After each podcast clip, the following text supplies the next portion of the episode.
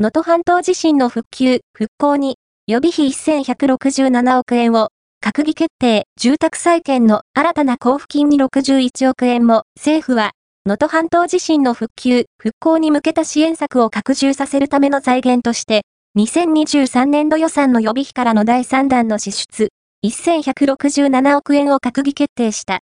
岸田首相、支援パッケージに基づく対策を、一層拡充、加速させるため、予備費第3弾について、総額1167億円を措置するべく、本日閣議決定を行います予備費は、応急仮設住宅に158億円、災害廃棄物処理に8億円、公共施設の復旧などに928億円が使用されるほか、空港施設の復旧に必要な経費として12億円を増額する。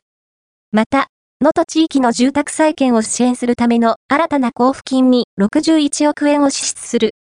岸田首相は、被災地のなりわい再建に向けて、政府を挙げて全面的にバックアップしていくと強調した。